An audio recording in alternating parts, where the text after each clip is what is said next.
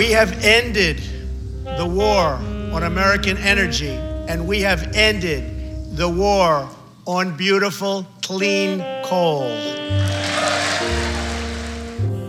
You're listening to Detroit Today on 1019 WDET. I'm Stephen Henderson. And as always, thanks for tuning in. That was Donald Trump talking last night about the environment and environmental policy. Last night, he touted his rapid pace deregulation schedule within the many departments of uh, the federal government. Perhaps at the top of that list is the EPA, led by Department Head Scott Pruitt. Pruitt is the former Attorney General of Oklahoma, where he fought environmental regulations and sued the EPA in favor of oil companies. Pruitt has demonstrated very little interest in science or climate change or the very thing his department is supposed to protect the environment. So, what will this segment of our government look like? After its erosion under Pruitt and Trump, and what will the long term impact be on our environment? Here to talk more about that is Nick Schreck, director of the Transnational Environmental Law Clinic and assistant clinical professor at Wayne State University Law School. Nick, welcome to Detroit Today. Thank you for having me. Uh, also, here is Nick Leonard. He's a staff attorney at the Great Lakes Environmental Law Center. Nick, welcome to Detroit Today. Thanks, Stephen. Yeah. So, uh, the, the president bragging about uh, the, the, the manner in which he has smashed through regulations. Uh, he, he, he said it uh, specifically with regard to, to the clean coal question, but he also said it with regard to Detroit. Uh, he talked about loosening regulations to, to get the auto industry back going. Uh, as environmentalists, I think uh, you, you must have felt the target on your chest as he as he spoke. Uh, Nick Schreck, I'll start with you. Yeah, I mean that's that's the thing. You know, the the mission of EPA is to protect human health and the environment. It says it right there on their website. That's really why they exist. And you know, people forget that this is an agency that really is is still um, young. I mean, 1970 we had the creation of, the EPA, mm-hmm. and so so to think that hey we can just declare victory and, and move on and start cutting these regulations is really short sighted. What what we've seen from this administration is I think a really aggressive push to rebrand the Environmental Protection Agency, which again is supposed to protect human health the environment, as this sort of like job creation arm huh. of the government. And that's that's not really how this is supposed to work in our democracy. You, you should have an environmental protection agency that's there to protect public health and the environment, and then you can have all the other stuff, you know, business, pro growth agenda, you name it, um, making their case as right. to why why we should move our policies. It was created direction. as a check on all of these other. Correct, because we had really bad environmental outcomes. You know, the Cuyahoga River was on fire in mm-hmm. 1969. I mean, mm-hmm. there's a mm-hmm. reason why we have the Environmental Protection Agency, and so I think we've seen really a targeted assault um, on that agency. And and Scott Pruitt to his credit, has been very good at dismantling some of these rules and regulations that we've come to rely on. Mm. Um, you know, and I think the throwaway line, which to me was sort of a throwaway line about the Detroit auto industry, was just that. I mean, we had an industry that was you know already recovering. Um, you know, last year what they sold a record number of cars, right? right? Yeah. So so to sort of kind of take credit for that and to say that and nothing that they have done as far as environmental regulations has really, um, I think, led to a direct cause in a boost in automobile sales. I mean, you just you just can't make that argument. So yeah. I, I, don't really know where that came from.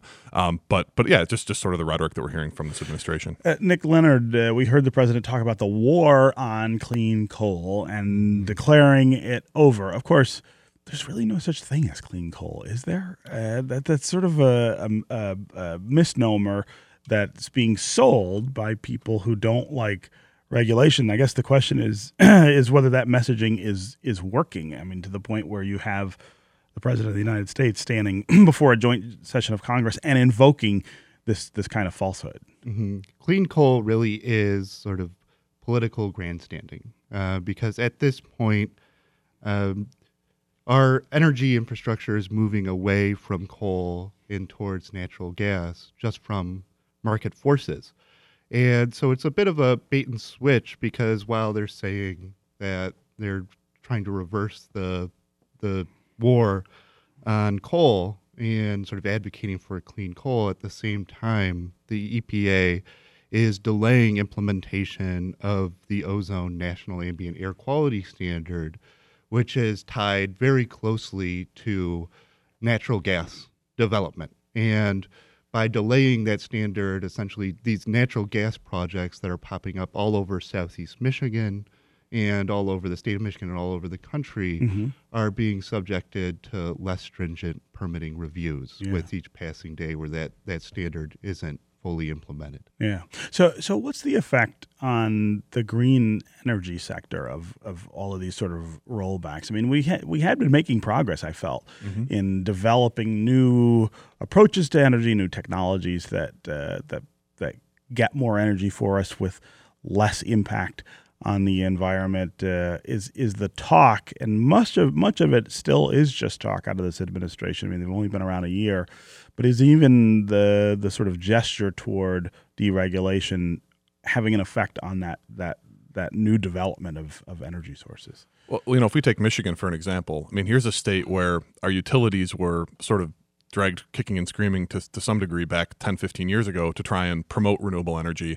Um, but then we had this investment in, in wind energy, which has really been um, a huge success across the board in Michigan. And that has hastened or quickened the shutdown of some of our older, dirtier coal plants in the state. And so, and that's all a result of a lot of policy at the federal level and also at the state level, and you need that to sort of drive that shift toward renewable energy. Um, so, more than the effect that future rollbacks of regulations or environmental protections could have on renewable energy, um, sitting here today, I'm most concerned with some of these these trade war type of things that are coming out of the administration. I mean, they just tacked a tariff on on solar panels coming in from foreign countries, and that could really have a chilling effect on on the renewable energy sector. If you couple that with rolling back some tax incentives that they've provided for renewable energy, I mean, that could definitely have a harmful effect. I mean, I think Nick's right that we're seeing this continued decline in coal because it doesn't make economic sense, and there's all of the negative public health outcomes associated with burning coal for electricity. So coal's going away. The question is, are we going to continue to invest in wind and solar and other clean forms of energy, or are we going to continue to rely on natural gas? And that's where I mean, it seems like that's where the administration is, is pushing us is toward that nat- toward, toward that natural, natural, gas. Yeah, uh, and and the danger of that, the danger of saying, well, natural gas is a, is a clean enough alternative. Talk about why why that's not a great uh, approach. Well, it's it's really it, it feels like we're missing a moment to reimagine our energy infrastructure and to fully move away from fossil fuels into more renewable forms of energy that don't have any harm, uh, don't cause harm for our environment and for the people that live by live nearby these um, power plants. And you know, one perfect example of natural gas development is Dearborn Industrial Generation recently proposed to expand their existing natural gas facility in Dearborn that's 700 feet from an elementary school.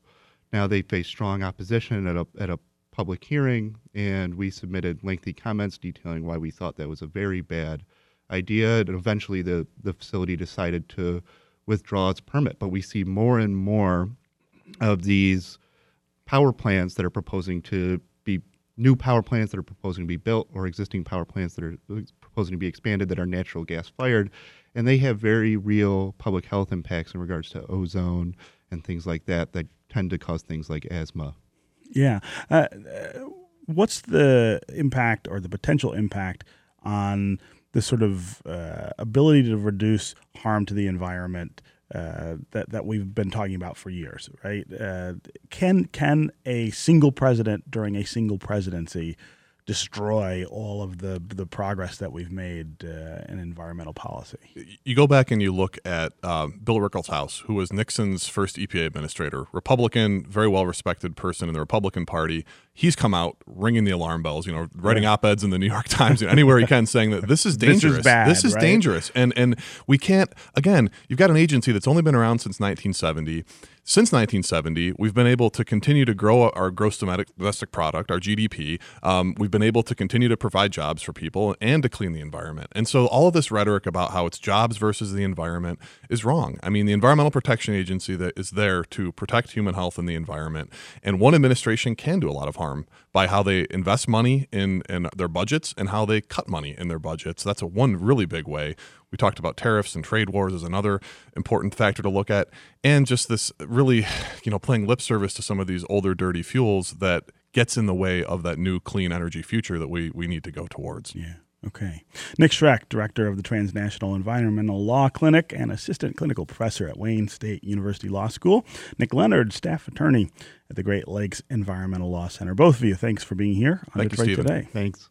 That's going to do it for me today. I will be back tomorrow. I hope you will too. This is 1019 WDET, Detroit's public radio station, a community service of Wayne State University. We'll see you tomorrow.